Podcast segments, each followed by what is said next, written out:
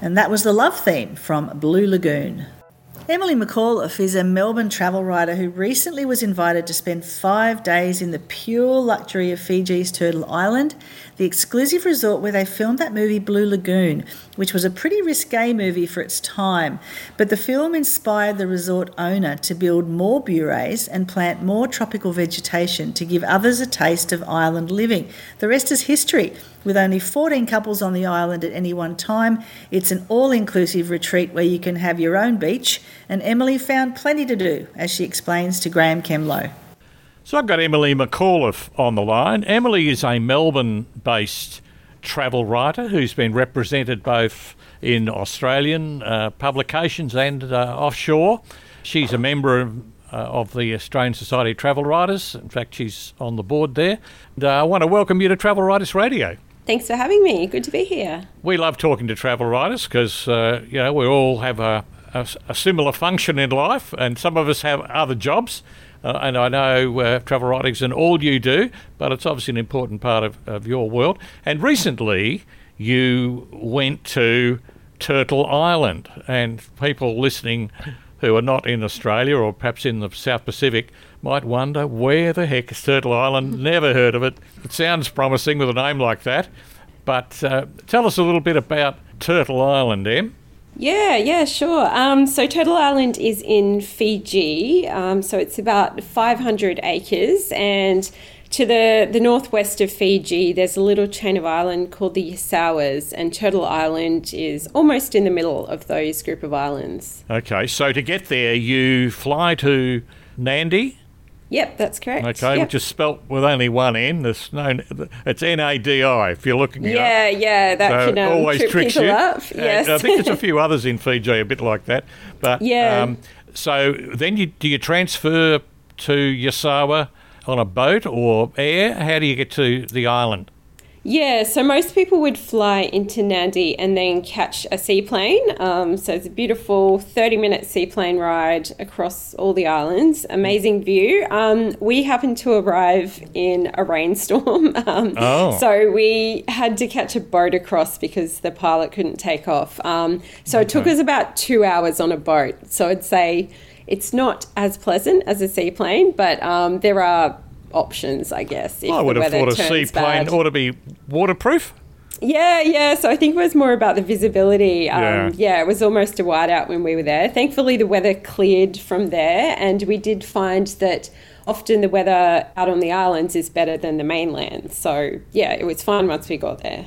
That was all good, even on the boat ride. And yep. um, it's a one resort island, is that correct? Yeah, that's correct. So it's a private island, so you're not going to be sharing it with um, any other resorts. And there's only 14 bures, which are like the traditional Fijian huts. So it's quite small, and I mean, that means that you get more of a personalised experience, I guess. Yeah. Um, sort of tucked away in the forest, adults only most of the year. So they open up, I think, twice a year for family time, which is when kids are invited. Oh, okay. But yeah, most of the time you're there with probably, you know, 28 guests in total. Okay, so and how would you describe the range of guests? I, I, imagine there'd be honeymooners on a place like this, yeah? Yes, absolutely. Um, I believe Oprah covered Turtle Island quite. I can't remember when it was, quite a few years ago, and she was promoting it as a honeymoon destination. And they said oh. for the next few years, they pretty much only had honeymooners. American visitors. Yeah, yeah. Okay. So there is a lot of Americans who go there. So right. the founder, who I can talk a bit about later, um, mm. he he's American and he's since passed away. So I think they heavily marketed to the American market, but there were also quite a few Canadians, um, a few New Zealanders, a few Australians. It's quite an expensive island, as you can imagine, for a private island in Fiji. So you're looking at about two and a half thousand dollars a night US. So wow. if you're converting that um, into Australian dollars at the moment, it's yeah. not a cheap holiday.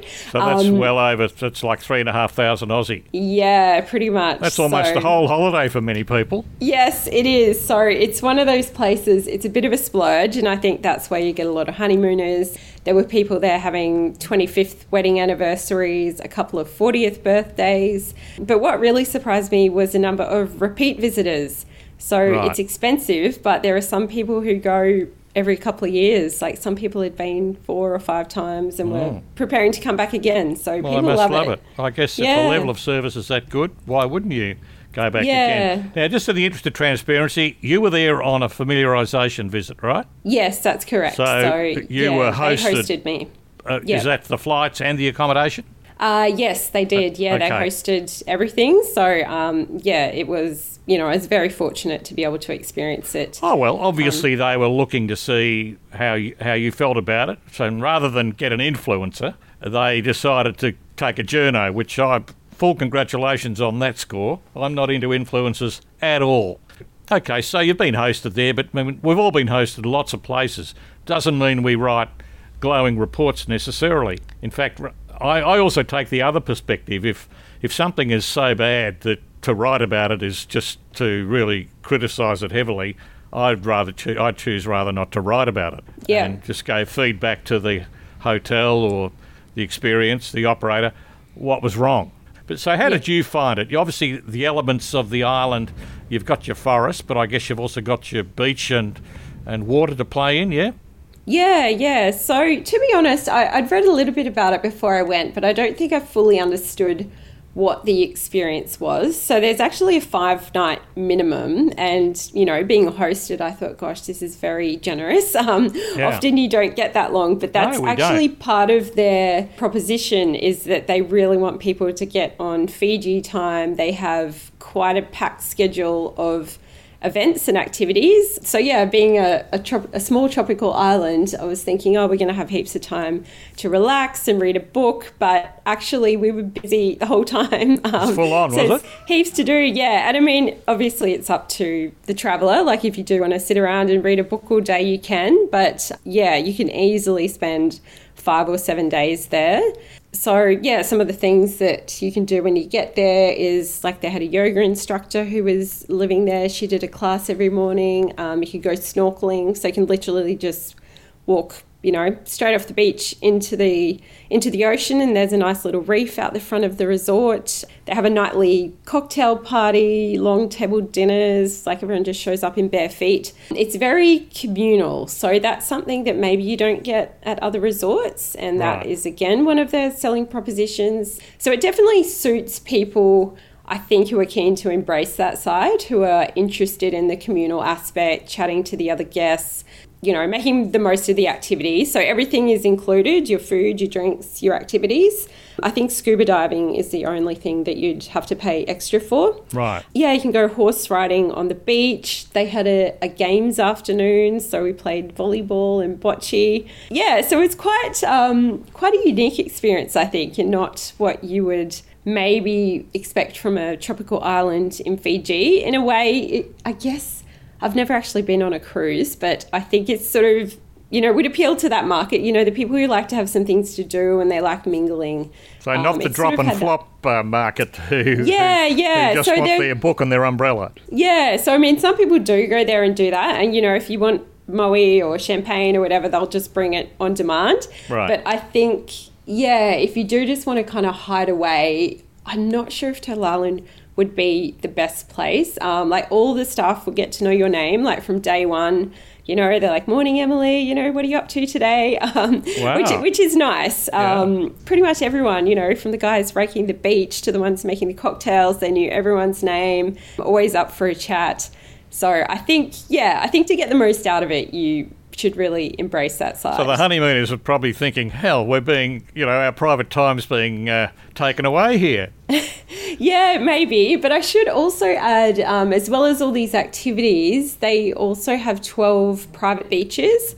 Um, and every morning they'd write up on a blackboard who was going to do what. And every second day, usually, each couple would get allocated to a private beach for the afternoon. so Oh, okay. basically, they'll take you in a buggy or a boat, depending on the beach, and Yep. they drop you off with a picnic and some champagne or beers or whatever you want. And you basically get the whole afternoon on a private beach. They actually have like a little vacant and occupied sign that they have at the, the beach Oh, entrance. So you know, like if someone's down there and you're not, you know, not you're not meant to interrupt. Crash their party. Yeah. okay. Exactly. And then you can also do um, dinners on the pontoon. So they'll drop you off on a boat on a pontoon and set up a little uh, table with lanterns. Um, so you do get you do get private time as right. well, and you can always opt opt to dine privately if you'd prefer not to. Right. Now, who's this American fellow who started all this? Yeah, so it's actually quite an interesting story. So it was started by an American entrepreneur called Richard Evanson. And he bought the island in 1972, I think. Um, he was an engineer. I sort of you know, got to know a little bit about him while I was there. So he mm. actually passed away during COVID. So um, he's no longer there. But he, you know, seems like the type, he was a bit of a workaholic. I think he might have been an alcoholic at the time, um, you know, just busy life and he'd always wanted to own an island and i think he went to fiji just for a couple of days spotted this island and said i think i'm going to buy it. Um, so All he right. did. And at the time it was actually overrun by goats. There was nothing there were no trees. Um, and he just steadily built it up and he kind of went to the um, surrounding villages. So there's a few villages nearby, which is where most of the staff come from. When now. you say nearby, you mean other islands or on this? Yeah, island? other other islands. Yeah, okay. so kind of a short short boat ride right. from Turtle Island, and some of the villagers came over, and I think he he employed them and he helped build up this island, and he was very much trying to embrace Fijian culture. I think. I think right. he you know he wanted the Fijians to show him their way of life rather than the other way around, and it was actually the filming of the movie Blue Lagoon that That's kind right. of turned it map. into a resort. Yeah, yeah, yeah, yeah. So he had to build some little shacks, I think, to house the cast. And from that, I think he was thinking, well, I may as well invite some guests to come over. And it's just sort of built up over the years. And now his son, uh, Richard Evanson Jr., runs the resort. So, oh, yeah, we got to meet him. Yeah, and he's well, doing a, good a story. Job. Thank God Turtle's still there. Uh, there are others around Fiji, though. But Turtle's probably the, the one that many people would think of if they were thinking exclusive, high end sort of holiday. Yeah, yeah, yeah. So there's definitely a lot of resorts in Fiji, so you're quite spoilt for choice. I think, yeah, the reason people seem to go back to Turtle again and again is kind of that community element. There's a real continuation of staff, so some of them have been there like over 30 years. Oh, okay. so these guests who come back again and again, they're like, oh, you know, there's Jerry and there's Arami, and they kind of know all the stuff. And I think that's quite unique for Turtle. Um, and I mean, I can't speak for the other resorts because I'm sure other hmm. resorts mm. are doing a, a, similar kind of thing. And I guess because Turtle's small, they only have you know, 14 couples at any one time. But I bet you there's, uh, I bet you there's probably more staff than guests, are there? Yes, there are. There's about 100 staff, I believe, well, and go. they're all Fijian, 100% Fijian. Well, that's a good ratio, um, isn't it? Um, yeah, yeah. So it's um, quite incredible. Like the sustainability aspect was what surprised me. So they pretty much have all their tradespeople live there. They have a joinery. They make all their own furniture, mostly from fallen trees. Like they have plumbers, uh, mechanics, seamstresses, like they make the, their own curtains and cushion covers. Everything's okay. done on the island. Like it's quite incredible.